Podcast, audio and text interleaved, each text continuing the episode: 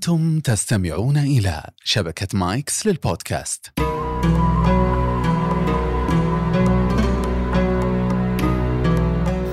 أهلا وسهلا بكم مشاهدينا ومستمعينا الكرام في بودكاست قبل الغروب والذي يأتيكم من قناة مايكس البودكاست. سيكون حديثنا في هذه اللقاءات عن أخبار متنوعة في الأدب والشعر والتاريخ والنوادر وغيرها من الأخبار.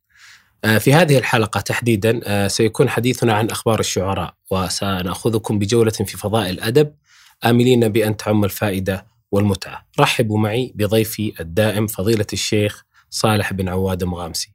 أهلا وسهلا فيك يا شيخ. حياك الله أستاذ جابر وحيا الله الجميع. أهلا وسهلا فيك. آه، لدينا عدة أخبار عن بعض الشعراء وهي متفرقة، الخبر الأول عن الملك الظليل امرئ القيس وخبره مع بني أسد حين آه، مقتل أبيه. الحمد لله والصلاة والسلام على رسول الله وبعد. الحديث عن إمرئ القيس حديث متشعب بكونه أول من وقف واستوقف وبكى واستبكى كما يقول النقاد أخذا من معلقته قفا نبكي من ذكرى حبيب ومنزل. لكننا عندما نتحدث عن أخبار الشعراء ننبه إلى أننا نريد أن نستلهم منها العبر. لا نريد أن تكون أحاديث سمر. نبدأ بامرئ القيس. امرئ القيس في اللغة معناها رجل الشدة واسمه جندح ابن حجر. والده حجر هذا كان ملكا على بني أسد وهو من قبيلة يمنية شهيرة هي قبيلة كندة لكنه نشأ في نجد نشأ في نجد عند بني أسد. والده كان ملكا على بني أسد بمعنى سيدا عليهم. فالملك في جزيرة العرب لم يكن معروفا باللغة المعاصرة أو حتى بلغة التي كانت في زمن الخلفاء. فالعرب نظام الملك عندهم ليس كنظام الأكاسرة والقياصرة قبل قبل الإسلام وإنما أول من أحدثه أمير المؤمنين معاوية رضي الله تعالى عنه وأرضاه.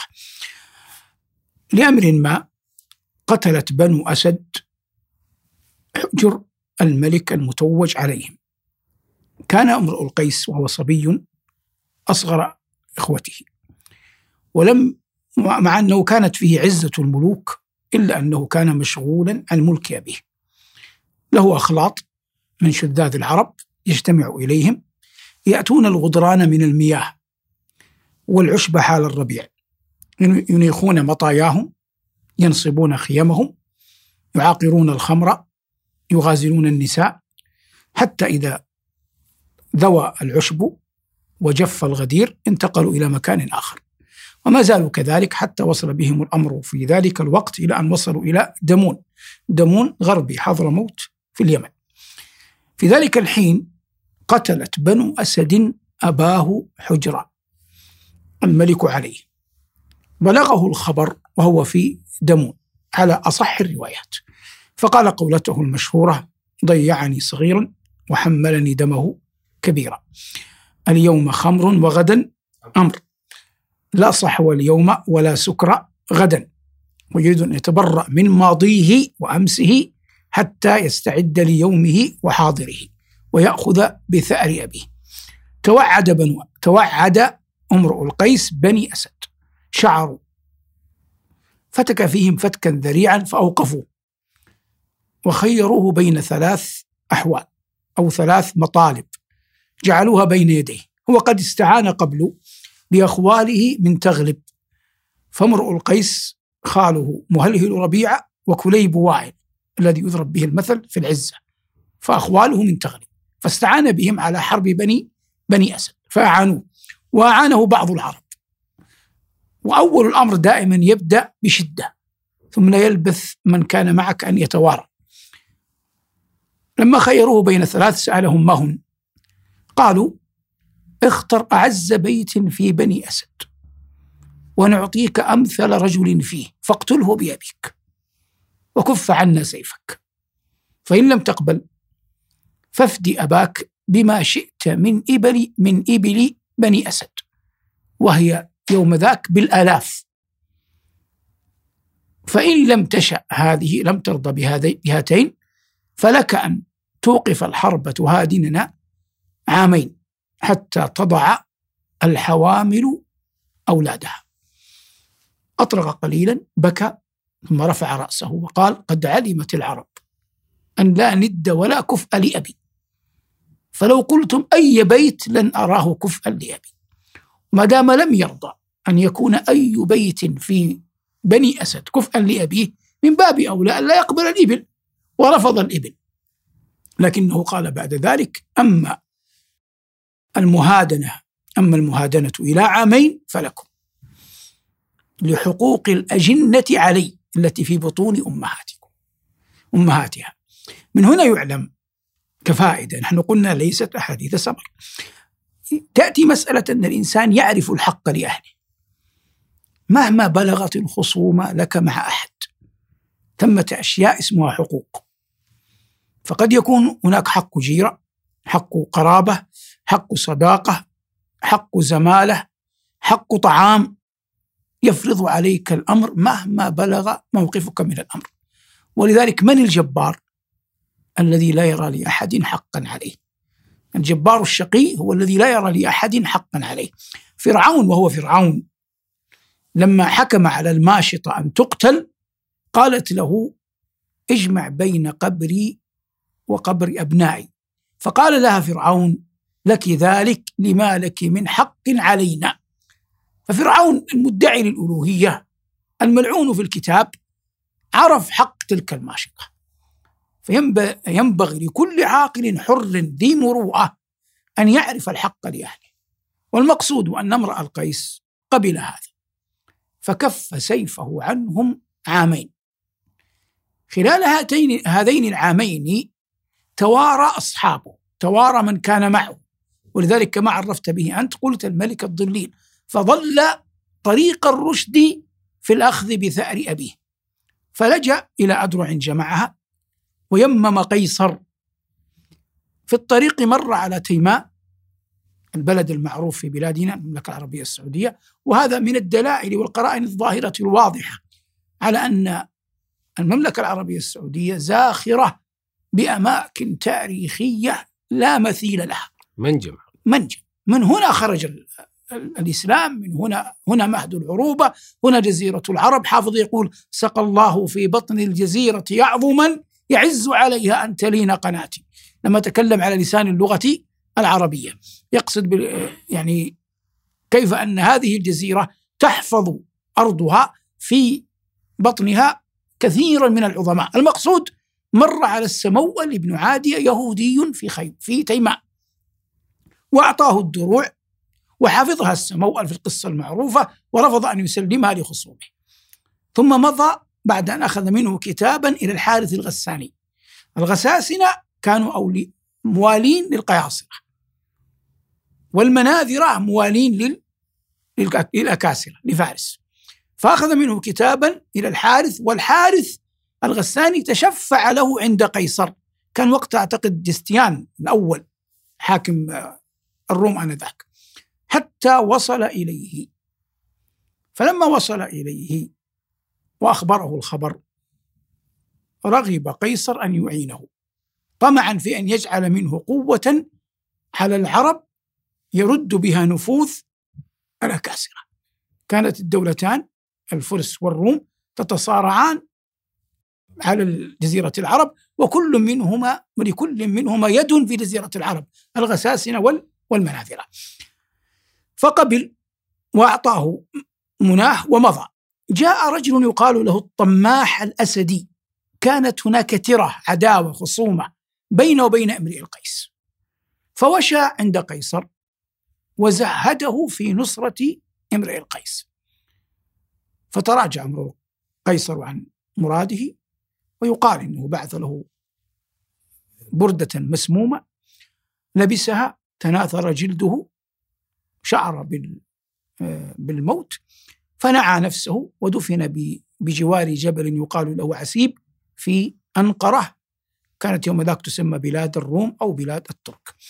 هذا مجمل ما يمكن أن يقال عن امرئ القيس وعلاقته ببني أسد. ومضى لشأنه. كنت وأنا أنسى ترحموا علي نسيت أنه ليس وأنا لا يعني لا أمنع الرحمة لكن قصدي ألفت أن أترحم على كل ميت. نعم. ال ال ال ال الوشاية ذكرتم وشاية الطماح الأسدي نعم. على امرئ القيس. آه، تاريخ الوشاية في في الأدب الوشاية. أحيانا تسمى النمام كما جاء في القرآن وجاء في السنة. وهو الرجل يسعى بنقل الحديث على وجه الإفساد بين اثنين. فمن نقل الحديث على وجه الإفساد بين اثنين هذا واش أو نمام والمعنى متقارب. لكن غالبا النمام لا يستفيد شيئا إلا أن يرى الخصومة بين الاثنين يعني يرى النزاع والبغضاء بين الاثنين. أما الواشي في الغالب قد يكون بينه وبين أحدهما خصومة وثار قديم فهو يشي انتقاما كما فعل الطماح الأسدي.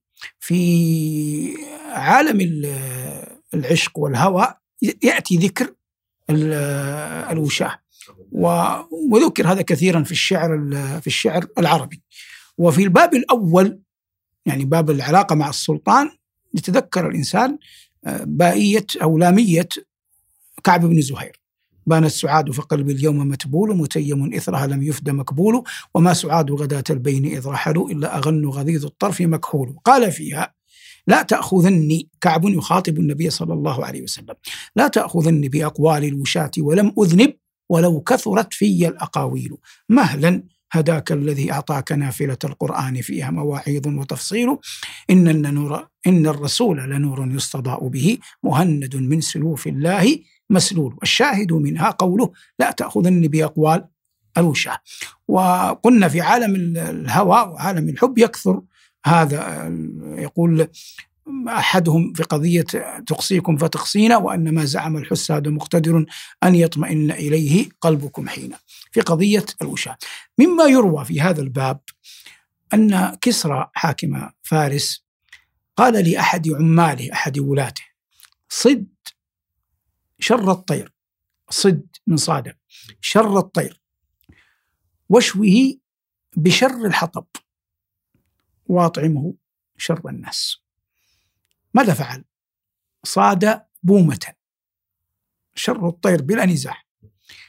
وشواه بحطب الدفلة. الدفلة نوع من النبات مر في الصحراء. شواه بحطب الدفلة. ثم أطعمه من يسعى بين الناس بالنميمة. رجلا عنده يعرف عنه أنه يسعى بين الناس بالنميمة. فطبق مراد كسرى. شر الطير شر الحطب وشر وشر الناس. هذا كله فيما يتعلق بالوشاة والسعي. لكن ينبغي للعاقل يعني أن لا يسمع قول كل واش. يقولون في كثير عزة يقول وجاءني بعيوب عزة نسوة جعل الإله خدودهن نعالها. لو أن عزة حاكمت شمس الضحى بالليل عند موفق لقضى لها فهو هم فرحين يعني النساء كنا فرحات أنهم ينقلن خبرا سيئا عن عزة لكثير لكن كثير ردهن على وجوههن ألا ترى ال- الدافع أحيانا الوشاة ال- اللي هو الحسد؟ الحسد. نعم من أعظم بواعثه الحسد. فيحاول أن يقلل من شأن ذلك المحسود. وأنه لا يستحق تلك المنزلة أو المكان التي أوتيها. ويكثر هذا في أبواب السلاطين في أبواب ذوي الجاه في أبواب الأغنياء. يكثر وجود هذا الأمر. نسأل الله لنا ولكم السلامة والعافية. ذكرت كثير عزة. مم. لدي هنا خبر عن كثير عزة مع عبد الملك بن مروان. اولا إذا شئت وأذنت نعرف بكثير عزة اجمالا. خزاعي من خزاعة. لم يكن ذا حظ من الخلقة. والعرب تسمي من لم يكن حظا له حظ من الخلقة من جمال الخلقة يسمونه دميم. وإذا كان هناك سوء في الأخلاق يسمونه بالذال ذميم. فالأخلاق تذم والجسد يقال عنه دميم. فقالوا والعهدة عليهم كان دميم الخلقة مفرطا في القصر. يعني قصيرا جدا. وكان يقال إنه يؤمن بالكيسانية مذهب آنذاك كان منتشرا لكنه الآن ليس له فيما أعلم حضور أو وجود. هو يرى انت تعلم أن علي بن أبي طالب رضي الله عنه وارضاه تزوج من بني حنيفة من سبي بني حنيفة في زمن أبي بكر. وأنجب فتى أسماه محمد أسماه محمد عرف بمحمد بن الحنيفية ابن الحنفية نسبة إلى بني حنيفة. وهو أخ للحسن والحسين غير شقيق. أخوهم من أبيهم. ولذلك يحاول الوشاة أن يفرقوا بينهم لكن لا يقدرون. وقد ذهبوا إلى محمد يوما قالوا ما, لا ما لنا نرى أباك يقدمك في الحروب ولا يقدم أخويك. فأجابهم قال إن أخوي عينا أبي وأنا يده فأدفع بيده عن عينيه. وجواب مسكت يعني إن صح التعبير. المقصود أنا خرجت فهو يرى الكيسانية هؤلاء يرون أن الأصباط ثلاثة. الحسن والحسين ومحمد هذا. وعلي أولهم وينسب إليه أنه كان يقول في أبيات شعرية له ألا إن الأئمة من قريش حماة الدين أربعة سواء علي والثلاثة من بنيه. هم الأسباط ليس بهم خفاء. فصبط صبط إيمان وبر وصبط غيبته كربلاء. وصبط لا يذوق الموت حتى يقود الخيل يقدمها اللواء. تغيب لا يرى فيهم زمان برضوى عنده عسل وماء. رضوى جبال معروفة في جهة ينبع الآن منذ أن كانت الدنيا وهي من ديار جهينة فيما أعلم. والذي هو يقول إن هذا محمد اعتزل الناس في هذا الجبل. ويأتيه أسدان أو نمران أو غيرهما يحرسانه ويعطى عسل وماء حتى يخرج للناس. يعني أقرب بما يقال مهدي المنتظر في زمن الكيسانية خلاف ما هو في زمن السنة أو في, معتقد أهل السنة أو في معتقد الشيعة الاثني عشرية أو غيرهم من الطوائف الفرق الإسلامية المعروفة. المقصود هذا مذهبه. تعلق بامرأة يقال لها عزة ولم يتزوجها. ويقولون إن عبد الملك بن مروان حاول أن يزوجهما فأبت. قالت يا أمير المؤمنين بعد أن فضحني في أحياء العرب ولم تقبل. أما عبد الملك بن مروان هو الطرف الثاني في القصة فهو المؤسس الثاني لدولة بني أمية وهو الذي يعرف بأبي الملوك لأن أبناءه الوليد وسليمان ويزيد وهشام كلهم حكموا. وهو المعني بقول جرير مضري أبي وأبو الملوك فهل لكم يا خزر تغلب من أب كأبينا؟ هذان طرفاء القصة. كان كثير يدخل على عبد الملك بن مروان.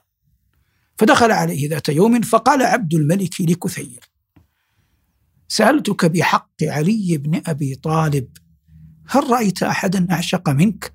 قال يا أمير المؤمنين لو سألتني بحقك لأجبتك. وهذا ذكاء من الاثنين. فعبد الملك عامله بمعتقده مع أن عبد الملك لا يعتقد, لا يعتقد اعتقاد آه، كثير. وكثير بين له أن معتقده لا يمنعه من السمع والطاعة لأمير لأمير المؤمنين. فقال يا أمير المؤمنين والله لو سألتني بحقك لأجبتك. يعني ليس هناك داع أن تجعلها معلقة بأمير المؤمنين علي بن أبي طالب. وهو يعرف مكانة علي بن أبي طالب رضي الله عنه وأرضاه عند عند كثير. وأنت عامل الناس على ما هم عليه. تحاول أن تصنع منهم شيئا آخر. فأجابه. أجاب كثير عبد الملك. قال يا أمير المؤمنين خرجت ذات يوم فإذا بأعرابي في الصحراء يعد حبائلا حبائل يعني زي الشرك حتى يقع فيه الصيد. ويبحث عن وعل عن شيء يطعم به بنيه وأهله. فلما لقيه سأله كثير سأل العربية ما تفعل؟ أخبره. إن لي أبناء جياعا وكذا كذا وأحتاج إلى صيد. فجاءت جاءت ظبي ظبية ظبية مؤنث ظبي وهو يعني أبواء الغزال. الغزال ما لم ينبت له قرن يسمى غزال شاد ثم غزال. إذا نبتت له قرون يسمى ظبي. والعرب تكلمت عن الظبي وجماله. هي ظبية الباني ترعى في خمائله لأهنك اليوم أن القلب مرعاك أنت النعيم لقلبي والعذاب له فما أمرك في قلبي وأحلاك. المقصود يقول كثير يخبر أمير المؤمنين قال فبينما قد نصب حبائله إذ وقعت فيه غزالة وقعت فيه ظبية فظننت أنه سينحرها سينحرها وأني سأطعم معه. قال ففك قيدها وأطلقها. فقلت لو تفعل هذا مع شديد الحاجة قال إنها شبيهة بليلى. كان يحب امرأة اسمها ليلى. فلشبهها بليلى وأتى ببيتي شعر في الباب نفسه إني لك من وحشية لصديق وذكر كيف عفى عنها. وهذا من العشق الذي كان عند العرب وأنت تعلم أن الحب كان عندهم حب عذري وحب جسدي محض. وكثير لم يكن أبدا إلا عذريا عفيفا في حبه لعزة وقد عمر.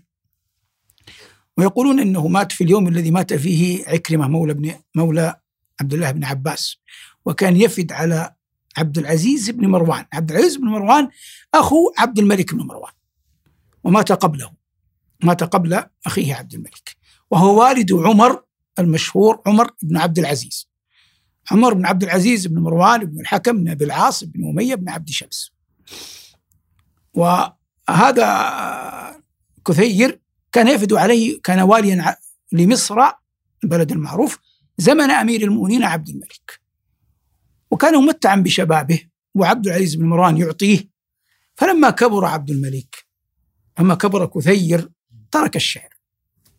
فسألوه الناس قال ذهب الشباب فما أطرب؟ أو ما أقدر؟ وماتت عزة فما أرغب؟ ومات عبد العزيز بن مروان. يعني الثلاث البواعث للشعر شباب وامرأة يحبها وأمير يعطيه. هذه الثلاثة لما فقدت فقد الشعر الشعر معلق بأشياء. وكل شاعر شعره معلق بأمور. متى ما فقدها فقد الشعر. شوقي يقول إن الشعر له أبوان. التاريخ والطبيعة. التاريخ والطبيعة. ولذلك جاءت جاءت الطبيعة وجاء التاريخ حاضرين جدا في شعر أمير الشعراء أحمد شوقي. هذا ما يتعلق بكثير. قضية الحب الآن التي كانت بين كثير وعزة الإنسان ينبغي أن يعلم أن إذا أحب أو أبغض يضع حدا. فإن أحبب حبيبك حبا ما فعسى أن يكون بغيضك يوما ما. وأبغض بغيضك بغضا ما فعسى أن يكون حبيبك يوما ما. والإنسان لا يدري إذا أحب متى ينزع وما يدري إذا أبغض متى يرجع. أو بالضد. والمقصود وقد قيل يعني الحب بقاء وليس لقاء. الحب بقاء وليس وليس لقاء. وهذه الأشياء من الله يعني قضية قبول طرف آخر أو غير ذلك. هذه أشياء يعني للقدر فيها كلمته نعم. آه، ذكرت آه، لفتة حقيقة جديرة. موقف آه، كثير مع عبد الملك عندما قال بحق علي. التعامل مع المختلف.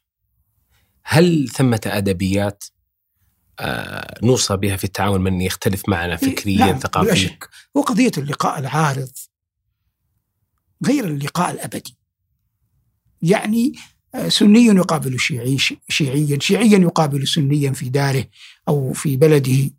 أو غير ذلك من الطوائف الموجودة. لابد أن يعرف أنت الآن هذا هو هو, هو هكذا. هو يؤمن أن هذا ينجيه عند الله. كما تؤمن أنت أن معتقدك ينجيك ينجيك عند الله. في هناك وقت للأمر بالمعروف والنهي عن المنكر وهناك وقت لتقبل الناس كما هو. وإن أحد من المشركين استجارك فأجره حتى يسمع كلام الله ثم أبلغه ما منه فالقضية لابد تفهم بطريقة يعني عقلانية تماما. يعني أنا أذكر كنت في أحد البلاد غير بلادنا حرسها الله يعني. وكأني تكلمت كلام أعجب أحد الناس. فلما قابلني صافحني راغبا مهنئا يعني هو يتكلم الآن عن الفصاحة والبلاغة. لا يتكلم عن الفحوى والخطاب لأنه لا يؤمن به لكن هو يتكلم عن الفصاحة والبلاغة والقدرة. نسأل الله. لا يعني هو ما أعطانا هو أعجب بفصاحة. أعجب بالفصاحة. أيوه يعني هذه نقطة أساسية. ومقتضى القول يعني الآراء لم يعجب دينيا لأنه ليس مسلما. وهذا المشاهد فلما سلم عربي هو عربي فلما سلم صافح يعني سلم أنا لا أدري لا أعرفه ولا أدري ما ديانته ولا معتقده. فقال أنا فلان من أهل الكتاب. كان ذكيا. لم يقل أنا مسيحيا أو نصرانيا. أخذ الكلمة التي يعرف أن مثلي رجل قرآن تؤثر فيه. قال أنا أخوك أو صديقك أو صاحبك أو معجب كلمة نحو لا أذكرها لكنه قال من أهل الكتاب. تحيا الله أهل الكتاب. طبيعي جدا يعني ليس الآن وقت منازعة. ليس معناها إقرار على دينه محال. هو يقول أنا من أهل الكتاب والله سماهم أهل الكتاب وقال ولا تجادلوا أهل الكتاب إلا بالتي هي أحسن فأنا أكلمه بحاله التي هو عليها.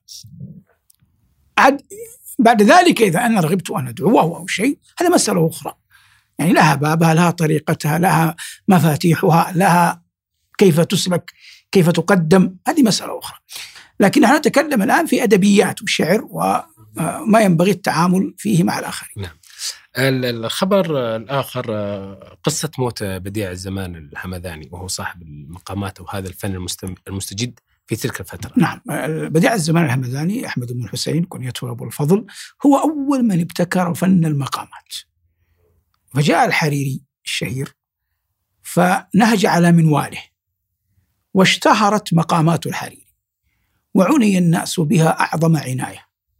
وتحفظ وتقرأ والآن لو دخلت أي مكتبة تجد عشرات المطبوعات لمقامات الحريري ولا تجد شيئا من مقامات بديع الهمداني أظن الإمام محمد عبده هذا الذي في مصر أول من شرح مقامات بديع الزمان الهمداني إلا ما نسى ويقولون أن بديع الزمان هذا أصوله من تغلب لكن نأتي الآن قضية موته. يعني نحن لا نتكلم عن أخبار أخبار الأدباء أخبار الشعراء. أصابته أصابته سكتة. وتعجلوا دفنه. يعني لم يمت. لكن هم ظنوا أنه ميت. كيف عرفنا؟ من القصة نفسها. فيظهر أنهم دفنوه في شق. وأنت تعلم أن الشق يعني يوضع الرجل في أسفل قاع القبر ويوضع يعني متوجه للقبلة. ثم يكون هناك مساحة غير ليس عليها ردم ثم يكون هناك غطاء من صخر أو حجر أو غيره ثم يوضع الترب فوق هذا. فالميت نفسه لا يصيبه شيء من التراب. أن يوجد مسافة ما بين أعلى القبر وما بين أدناه. واضح الصورة. فهم تعجلوا غسله وهو كان حيا ووضعوه في القبر. ثم بعد أن وضعوه في القبر سمعوا صرخة في القبر. طبعا لو كان ميتا لا يصرخ. سمعوا صرخة في القبر فحفروا. ورفعوا الغطاء فوجدوه قد مات وقبض على لحيته. ففهموا أن الرجل تعجلوا موته وأنه لما رأى القبر فجع. يعني هو هو الآن أغمي عليه بين أهله وفي بيته. فلما استيقظ وذهب أثر السكتة أو أثر الجلطة باللغة المعاصرة تبين له أنه في قبر. فالهلع القبر ليس بالشيء الهين يعني كلمة قبر لوحدها تخيف. فلما فتح عينيه يظهر أنه تأكد أنه في قبر.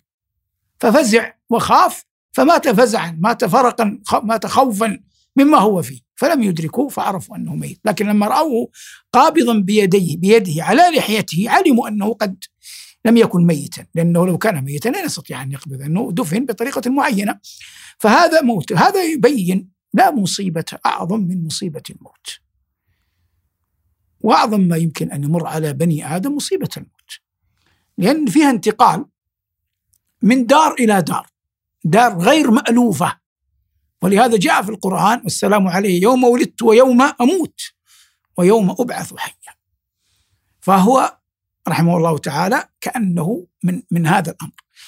الذي يعنينا نحن في القصة أن الإنسان ينبغي عليه أن يعلم أن أمر أن هناك أمرين يحسن بهما أن يتذكرهما. الذنوب التي على ظهره والأوزار التي يحملها دأبه الاستغفار يسأل الله أن يغفرها. والخاتمة لا بد منها. فيسأل الله أن يحسنها. والخاتمة لا بد منها فيسأل الله أن أن يحسنها. هذا الرجل بديع الزمان الحمداني إذا أذنت أن نخرج قضية قليلا عن قضية موته كان يحاول أن يؤدب غيره.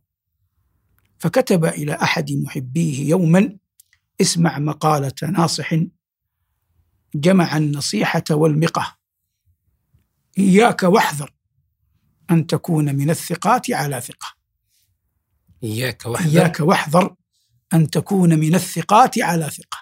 يعني الداء العضال كله في من حولك في من تظن أنهم ثقات. هذا مقصود كلامه لا مقصود كلامي. فهو يقول اسمع مقالة ناصح جمع النصيحة والمقى المقى المحبة إياك واحذر أن تكون من الثقات على ثقة. جل من أغتيل عبر التاريخ.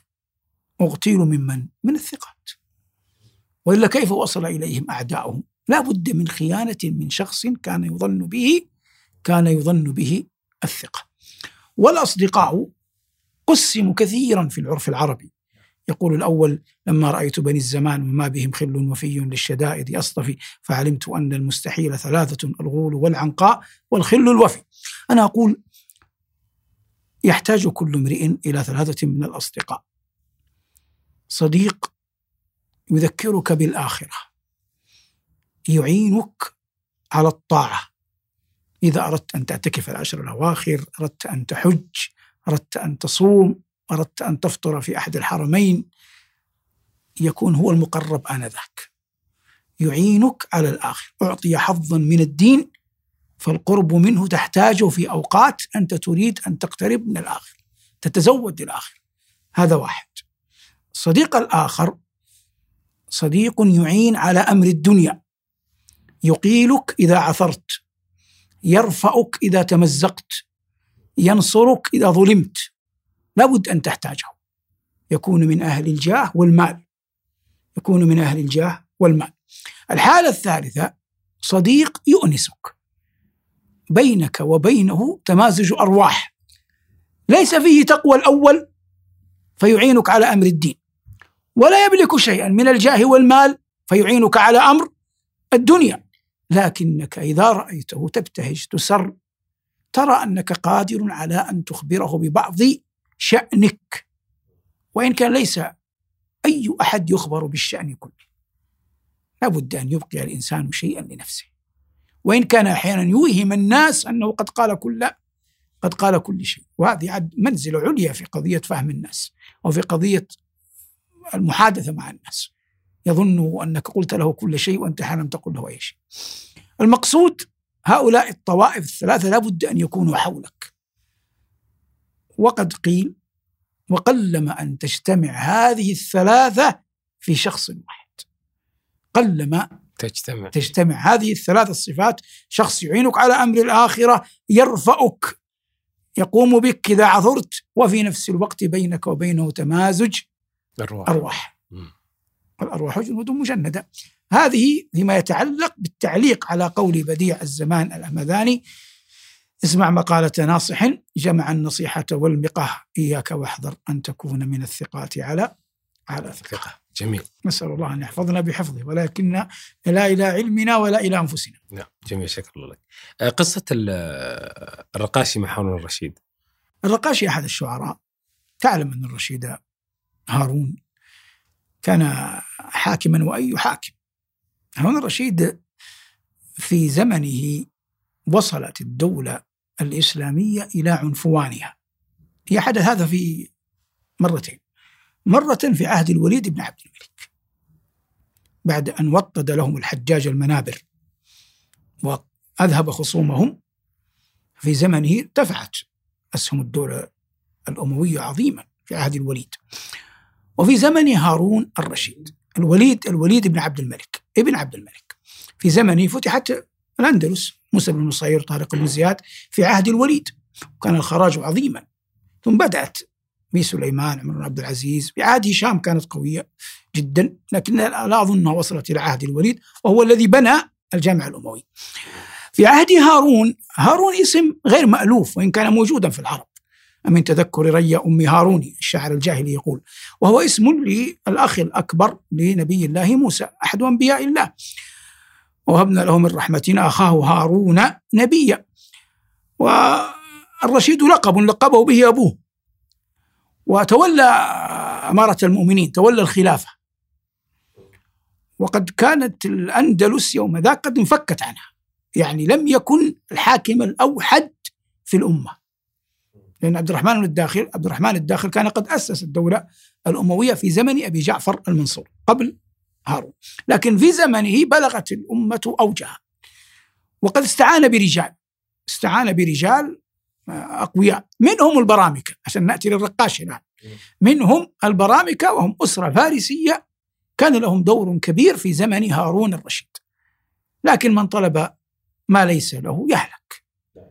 كأنهم لا نملك دليلا تاريخيا واضحا لكن من حيث الجملة نزعوه ملكه. فأصابهم ما أصابهم مما عرف تاريخيا بنكبة البرامكة. أحد هؤلاء البرامكة اسمه جعفر ابن يحيى. كان سخيا جوادا. سخيا جوادا. هذا الرقاشي كان يأخذ عطايا من جعفر. لما نكب الرشيد البرامكة قتل جعفر وحكم عليه بالصلب صلبه. ووضعه مصلوبا في بغداد. وأوقد النيران حوله حتى يتعظ الناس.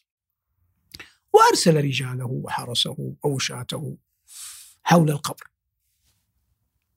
حول مكان الصلب. مر الرقاشي على جعفر وهو مصلوب. لم يصبر. قال أما والله لولا خوف واش وعين للخليفة لا تنام. لطفنا حول جذعك واستلمنا. كما للناس بالحجر استلام. فما أبصرت قبلك يا ابن يحيى. حساما فله السيف الحسام. على اللذات والدنيا جميعا ودولة آل برمك السلام. الوشاة نقلوا الخبر. إلى أمير المؤمنين هارون الرشيد. استدعى الرقاشي ما حملك على ما فعلت؟ قال يا أمير المؤمنين ذكرت عطاياه فلم أصبر. احتواه الرشيد. قال كم كان يعطيك؟ ذكر له. فضاعفها له. وأخرجها يأتي إنسان يسأل ما دام قد احتوى الرشيد الرقاشي. أفلا كان يقدر أن يحتوي البرامكة يختلف. هذا شاعر. يطلب مالا وجده أما البرامكة كانوا ينازعونه الملك والملك عقيم. كانوا ينازعونه الملك والملك عقيم. فلم يحتوي الرشيد البرامكة واحتوى هذا هذا الشاعر. هنا تأتي مسألة وهو يعلم من القصة.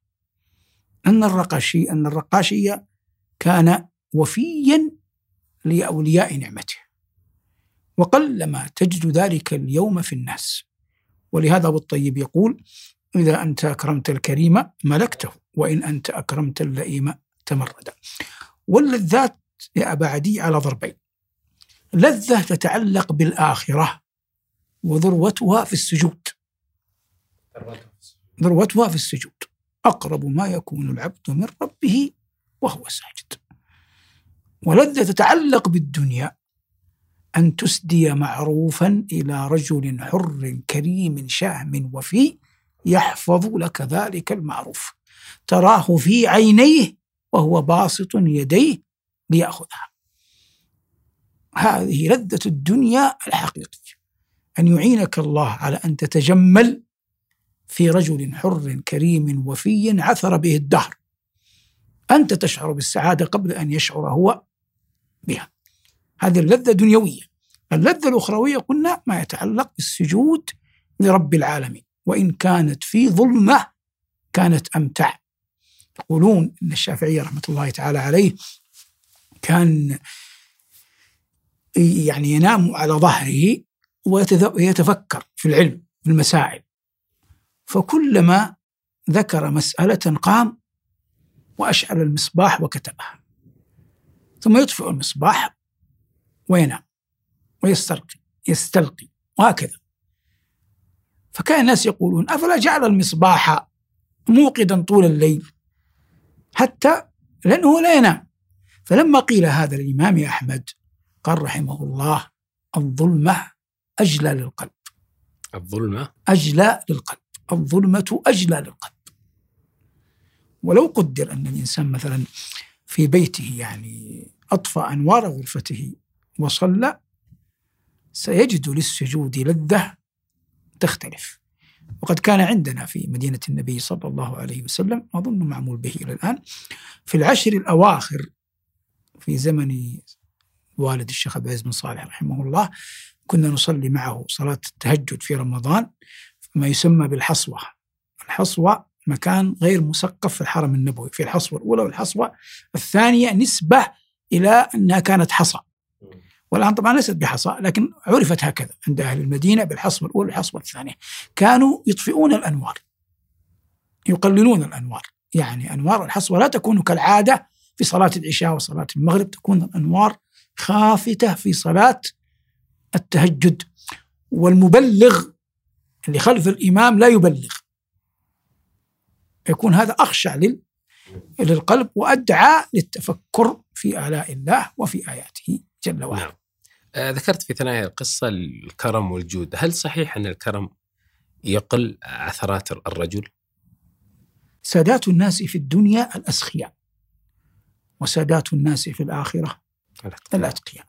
والكرم شيء ينبت في في, في البدن. أنت تعلم أن حاتم الطائر الذي يضرب به المثل في الكرم حتى أحدهم كما تعلم آه، مر على رجل عنده مال وسأله فلم يعطه شيئا. فتعجب قال ممن تعلمت هذا أن لا تجود بشيء؟ أما مررت بعبد عبدا لحاتم طي يعني أنت لو مررت لعبد مملوك لحاتم وهذا العبد عنده عبد لا أخذ الكرم من حاتم. حاتم الطائي من أين أخذ الكرم؟ من أمه. حاتم الطائي وحاتم بن عبد الله بن سعد الطائي أمه قبل أن تنجب حاتما. كانت امرأة كثيرة المال باسطة يديها بالعطاء والنوال. فإخوتها حجروا عليها عاما كاملا. قالوا حتى تذوق بؤس الجوع وتعرف فضل الغنى. فحبسوها عاما كاملا. فلما انتهى العام أطلقوها. وأعطوها مالا وهم غالب ظنهم أنها لن تنفق منه شيئا. فقد ذاقت مرارة الجوع والحاجة إلى المال وفضل الغنى. فما أن أخرجوها من مكان الذي حجروها فيه إلا وجاءت امرأة من هوازن تستجديها مالا. فأعطتها المال كله. وقالت لقد ذقت مرارة الجوع وآليت ألا أرد سائلا.